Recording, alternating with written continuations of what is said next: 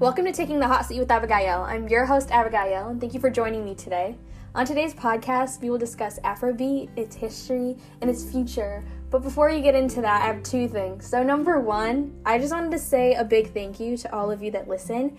Um, it's the 10th episode, which is it may not be a big milestone for the people, but for me, it's really big. Being consistent has been something I told myself I wanted to do with this podcast, and I've done that, and I'm happy about that. And so I thought, you know what, for the 10th episode, let's do something fun, let's do something interesting, and let's do something that has to do with current, but also like a bit educative. I like that with this podcast, I'm able to do fun things, but also try to educate myself in the process, but also my audience. So big thank you to all of you. Um, I hope you enjoy this episode. Uh, but before we get into the history and understanding how Afrobeat came to be, uh, I have a little segment, so stay tuned.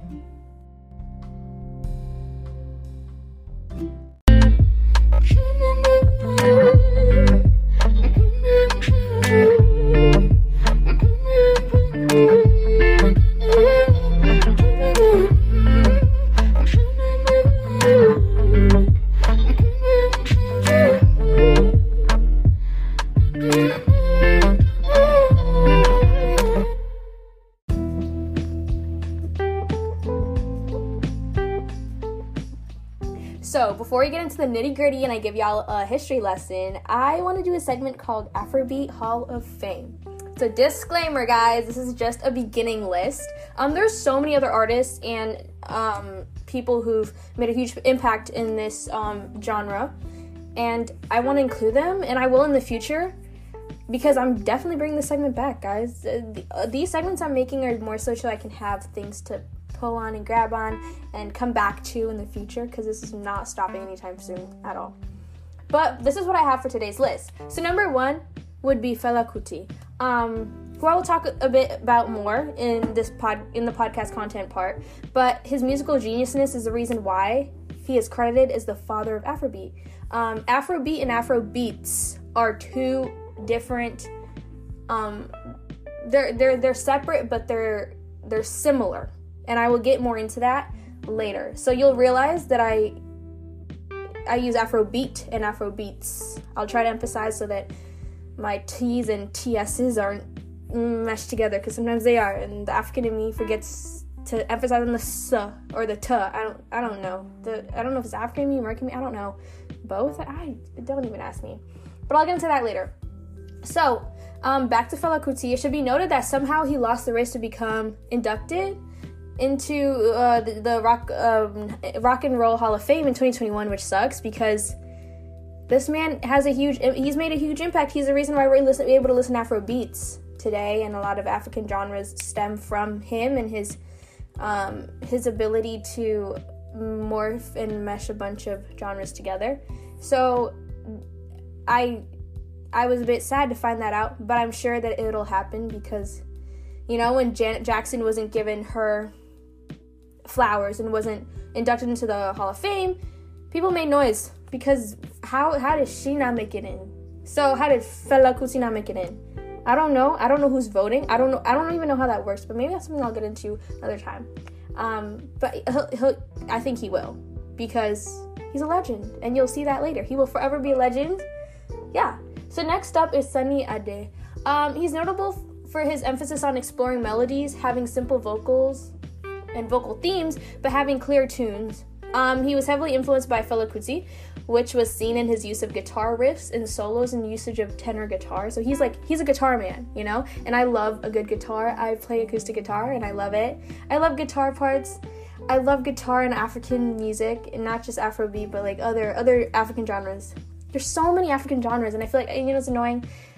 These African genres all get morphed into one Afrobeat, and every time Burna Boy's um, interviewed about Afrobeats or African music in general, he tries to explain this to audiences, but he's not being listened to.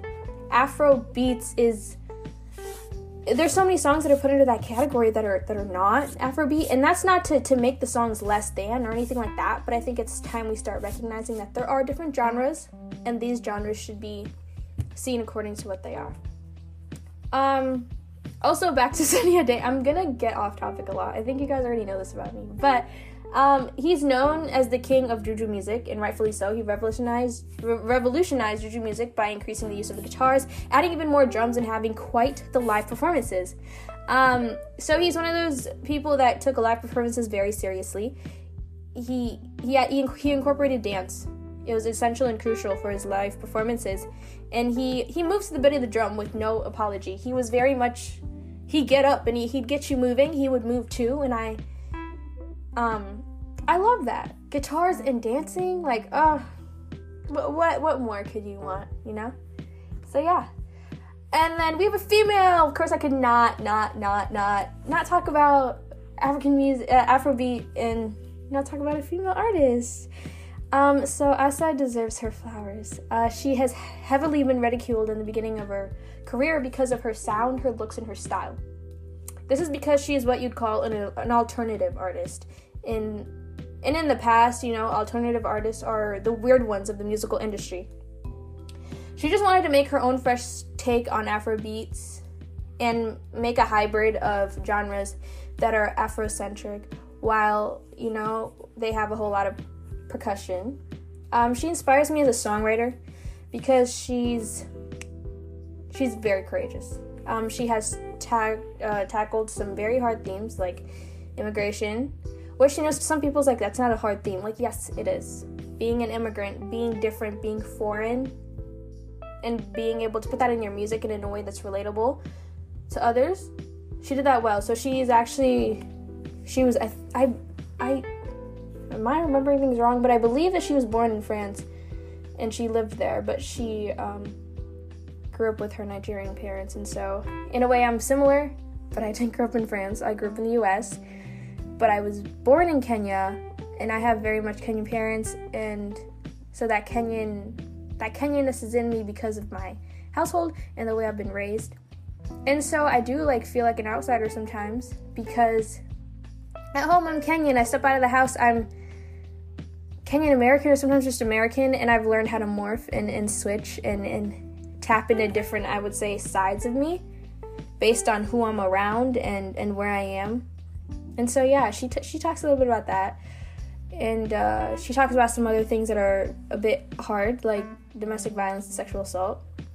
Um, that's not something I would say is talked about much in music, but the fact that she does it and she does it in a way that's you know as, as a person who's been through it you are able to relate and, and, and able to heal from it and, and not hurt more. Because sometimes the danger of talking about these certain issues is that sometimes those songs may not even help the healing process. But the fact that there's an artist out there who's able to um, write about it and, and give their audience that little hope of you know what? I've been through it too but there's there's light at the end of the road. So that's beautiful. That's empowering as a woman and as an artist, and she inspires me. Um, she's in control of her narrative and a fearless, fearless artist. And I am for sure going to bring the segment back. This was fun and just the beginning of the Afrobeat slash Afrobeats Hall of Fame.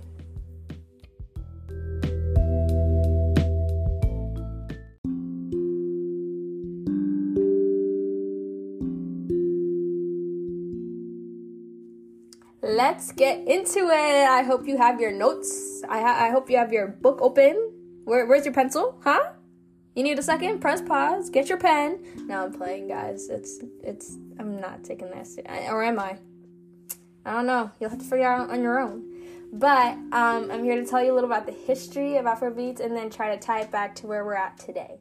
So the musical genre Afrobeat, with a T, can be traced back to the 1960s and 70s as a blend of traditional Yoruba music, jazz, high life, Fuji, and funk. So these are all very uh, different, distinct genres. Um, a lot of them are more, you know, African. And then jazz is, well, you know, jazz is the South in, in, in the US. So Afrobeat was um, invented by Fela Kuti, as I have touched previously on. Kuti sang over his tracks in English and Yoruba, which we still see to this day. But high life plays a huge role in Afrobeat. Um, it has its own history as well, which I I'm thinking of touching in another video. High life is it's it's it's still very much there to today, and even BBC made a, a documentary on it. BBC has made a documentary on Afrobeat, and it's also made a documentary on Amapiano, and those are great episodes. But I can I, I will talk about these other genres later. But um, High Life began in Ghana in early 1920s. So Mr. Kuti's music was inspired by the Black Panther movement uh, with lyrics that were infused in social and political critique, as well as uh, Nigerian proverbs um, during the post colonial African politics. So, you know, he saw the Black Panther movement and he was like, you know what? Let me let me speak out for my country through the usage of music, and we've seen that many times in the history of um, when countries are going through very very important, very sad periods in their history. Uh, we see that with Billie Holiday and a lot of other very famous African American singers during a time of, you know, major activism going on. So Mr. Kuti's music is, you know, today we, we listen to a lot of Afro beats like slash Afro beats and, and we're bopping and we're talking about love and, and heartbreak and stuff like that. But this this man began with talking about the politics of that time and giving his people a voice. Um, and another interesting thing I read, I didn't even write this down and I should have, so embarrassing myself. But his mom is credited as being one of like the first leading um, female activists during in in Nigeria during this time. And so it's interesting how his mom was an activist and you know doing her own thing, and he comes in and uses his music to, to pass on that legacy. So I thought that was really cool. So um, he grew up with African rhythms and folk songs that he went to England. And then he went to England and discovered jazz. So then he returned to Nigeria and began playing high life. But his mother um, challenged him to try and find his own style of music. His mom could see and sense that, you know, my son's my son's got talent, but you know what? I don't I think he can he can do his own thing. And so he did. He did. He played he was dude was literally a genius, guys. He played trumpet, saxophone, keyboard, guitar, and drums. And then he studied music at the Trinity Laban Conservatoire, probably said that wrong, of music and dance in London. Uh, and then he fused American blues, jazz, and a whole lot of fun with traditional Yoruba music, and that is how Afrobeat became to be. It took him learning a lot of instruments. It took him experimenting. It took him learning music in another country. And we're able to have what we have today. So not not only is he important, his um his drummer, Tony Allen, went on to expand the Afrobeat sound by incorporating even more genres. These genres included hip hop, electronica, and dub, which is a um it's a sub style, but it's like it's it's an ele- it's an electronic musical style that stems from reggae and reggae influenced genres. And so Afrobeat, and you can hear it. In Afrobeat, you can hear a little bit of reggae, you can hear a little bit of um, hip hop, but you can also hear a little bit of um, traditional African genres. You know, Afrobeat is is oh my goodness, it's so it's just so interesting how um, they were able to take all these genres from all over the world. But you know, it's interesting to me. A lot of these genres that they took from all over the world were genres that stemmed from black people. Hip hop, black. Jazz, black. Reggae, black. Electronica, I actually do not know, and that's something I want to look into. It's not something I've really studied. But I think electronica and no, house music is more of the one that's associated with gay people. Um, that one I want to look into. I'm, I think I might make this like a thing, looking into the history of different types of music, uh, music genres, because that's super cool to me. So, Allen and, and Mr. Kuti led the bedrock. They laid it. They they they made the bedrock for the Afrobeat genre, um, and Afro funk. So, now that we know that um, Kuti and Allen are the godfathers of Afrobeat, we got to fast forward to the 2000 2010s. So these are very crucial periods during um, in in the in in the Afrobeat history. So there's a huge Afrobeat wave now, but you know now we have parents. We have godfathers of Afrobeat, Kuti and Allen. Now we have parents of, of it. I'm calling them parents. I'm gonna make it a thing. It's gonna become a thing. Um, and I would say some of these parents, not all of them, there could be a couple that I have left out, um, would be the likes of Wizkid, Davido, who's releasing an album on the 31st. Wait, this episode might I'm making these episodes early, so you're probably gonna get this in April, but I might do a review of his album. I'm excited. Um, so the parents of this would be Wizkid, Davido, Burna Boy, and Tiwa Savage, and there's so many more other parents that I haven't mentioned. But the reason why I've included these names is because they have been pushing this musical movement into international waters, seas, and into foreign lands. Am I being dramatic? Absolutely, or not? Um, so their hard work and their belief has paid off, and they have furthered and expanded their listeners and push this genre musically. So they've pushed where it's heard and they've also pushed the boundaries of this genre. And now we're seeing the children, the younger artists of this genre, like Fireboy DML, Ayra Starr, Rema, Tems, CKay, Fave, Jackie, Loj. I, you know, another parent I should have named, I would say Mr. Eazi. And then Young Jonn, I say he's in the middle. Also, Tems, I would say, is in the middle too, because no, Tems, I don't want to call her a child because I feel like not a child. She, uh, Tems is, let's just say Tems is a notable name. We'll say that because, but she, I, I would say yeah, she's one of the more younger artists that falls into the new the new wave of Afrobeat. Afrobeats. Okay, so these artists have pushed the boundaries and subgenres of Afrobeat and Afrobeats and the African musical sound. So now that I've touched on the history of Afrobeat and tied it to the current Afro beats, some of you keen listeners might have realized that there are some points where I used Afrobeat and others where I use Afrobeats, and here's why. Afrobeat and Afrobeats are two separate entities. Afrobeat is unique for its rhythms and melodies, while Afrobeats is more multilingual with soul, funk, disco, hip hop, pop, dancehall, reggae, and a whole bunch of other stuff in it. So Afrobeat was popularized in recent decades because of artists like Burna Boy, Wizkid, Davido, Mr. Eazi, Tiwa Savage, those type of people. And this music is the one that we talked about earlier. It was started in the 1960s. Afrobeats with an S is a popular music developed in Nigeria, Ghana, and the UK in 2000s and 2010s. So Afrobeats is the successor of Afrobeat, and since it you know, it's it's it takes a more contemporary approach to the Afrobeat genre. But to be fair, in most recent years the lines have been blurred, and to be very honest, when you it feels like um, Afrobeat and Afrobeats are the same, but there's a danger that comes with that, and here's why.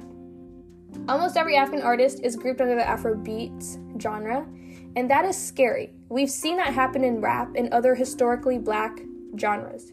The reason why this is scary is because when it comes to award ceremonies such as the Grammys, certain artists are put in color in categories based on their color, ethnicity, and heritage background instead of the actual genre itself, which to me is stupid. Just very, very, very, very, very, very stupid. Plain, stupid, simple. Okay?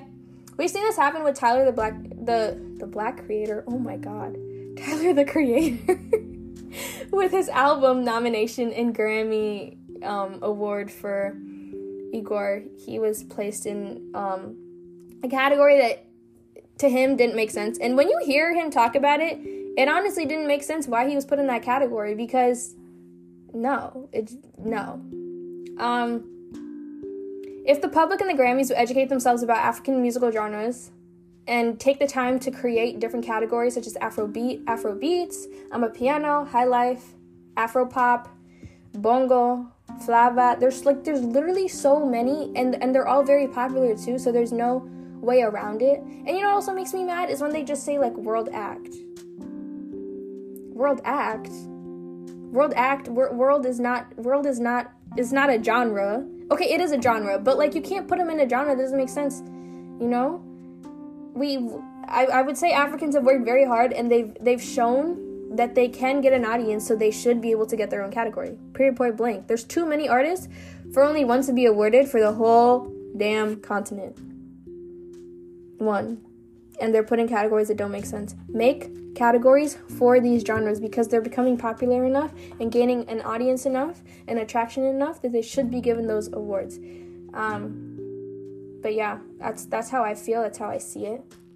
You know, like being recognized is one thing, but being recognized correctly and respectfully is literally the epitome of recognition.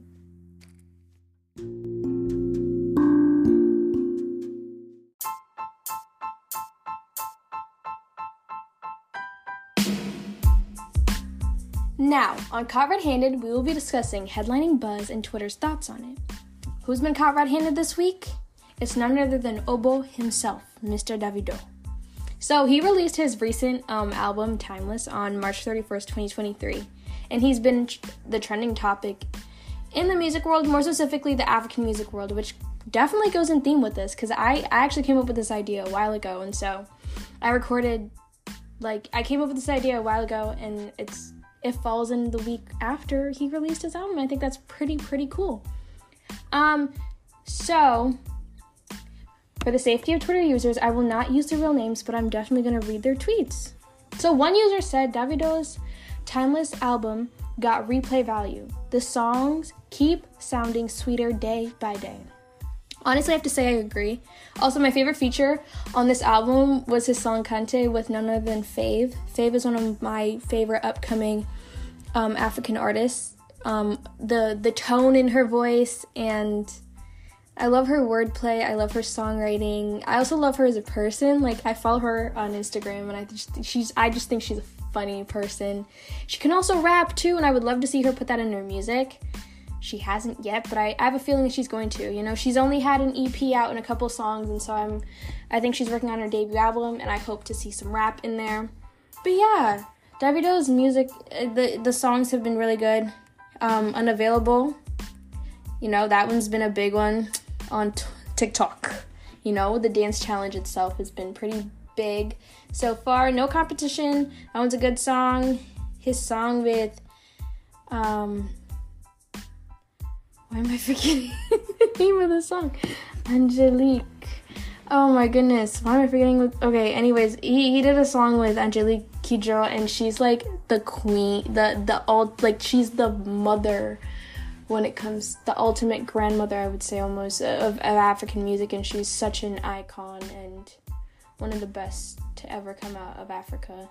And so that was really nice to see. I love to see that it sounded more um a lot more I don't cultural, but like in a rural way, like more more of what like our parents and our grandparents would listen to. But I I vibe with that kind of African music, and I for those who um, you know grown up in an African home, you know what I mean. That that guitar and that there's I don't know how to describe it, but there's a sweetness to it when you hear it. You know, because I've, I've listened to songs that my grandma used to listen to as a kid, and I'm like, oh my goodness, like this sounds like I don't know how to describe it, but there's the, the way the guitar move is played. It's like the d- guitar itself is dancing, or maybe it's just the nerd in me, the music nerd in me that's like loves it. But I think one of my favorite things about um, Davido's album was hearing Afrobeats and Emma Amapiano collide, but they didn't overpower each other. They collided in a beautiful way that complemented each genre, and seeing it come together was beautiful. Also, I'm gonna do an Emma Amapiano episode, so stay tuned for that, guys. I think it's in two weeks. I don't know. Um, so yeah. Also, chart data, which is like, you know, they they they tweet about um, different stats about different artists and their albums. Um, they said Davido's Timeless became the first African album in history to reach number one on U.S. iTunes, and Davido's made many other big um, accomplishments with this album, and it's only been one week. Crazy. Um, this goes to show how far African music has traveled and it's the impact it's made. And you know, from here, Africans are only going up. So, that, that's so I, I, that's so cool. We really we've gotten a, a, a little view on how how you know African music has Afrobeat itself has evolved, and and now here we are celebrating another win for us and so many more wins to come.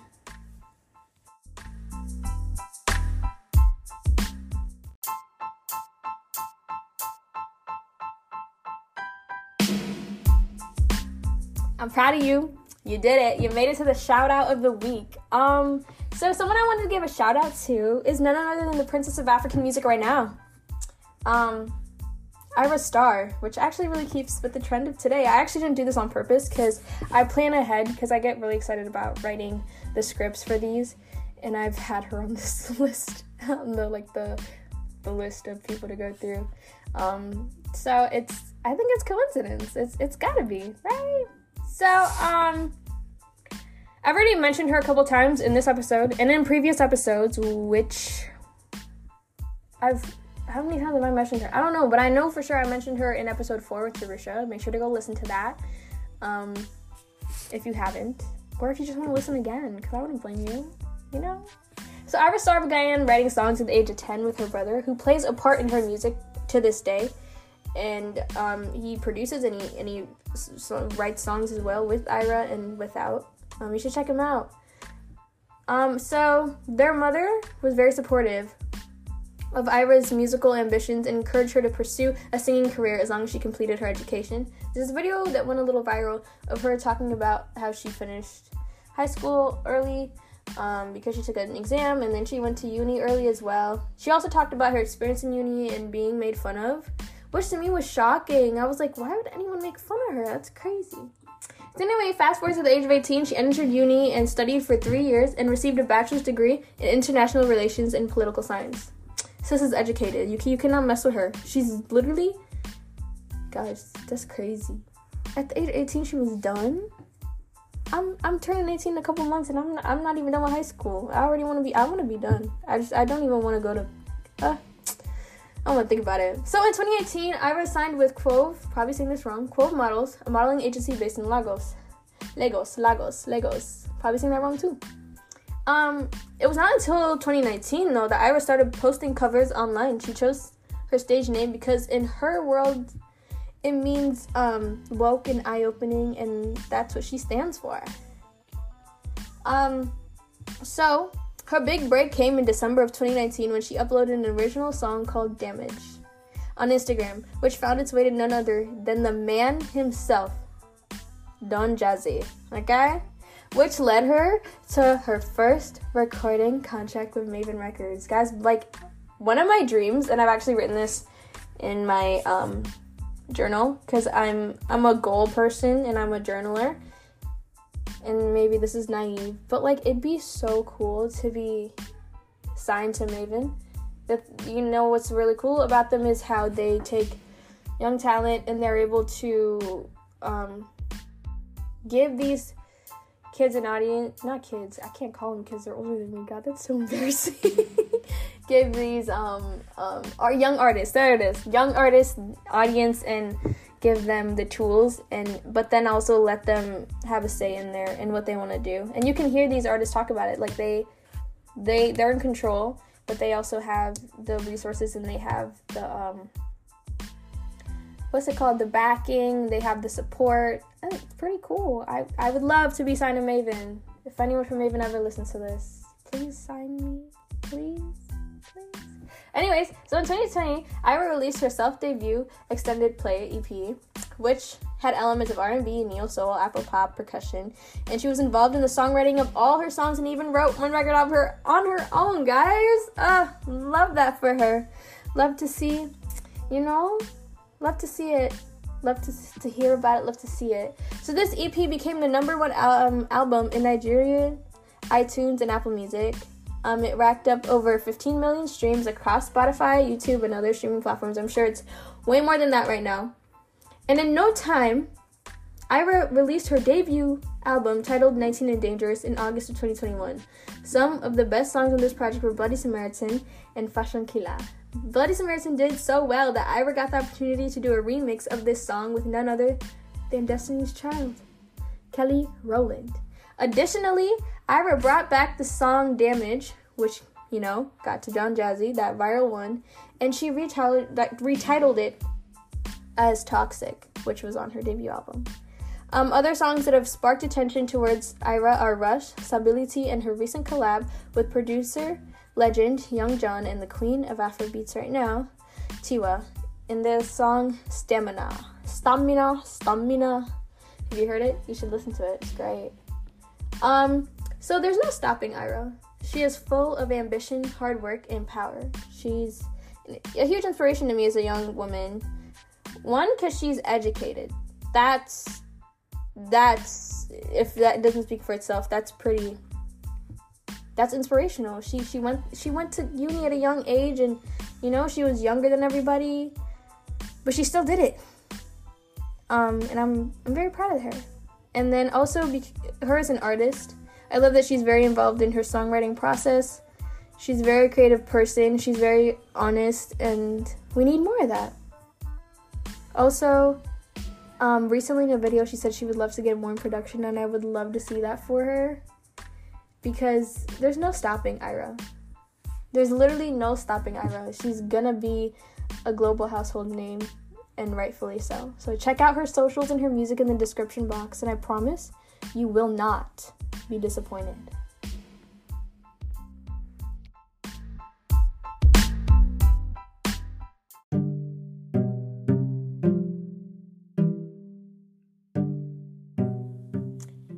that's a wrap on taking the hot seat with Abigael. I'm your host, Abigael, and you know, just another thank you. Thank you for making it to episode 10 with me. So we'll do something fun again on episode 20.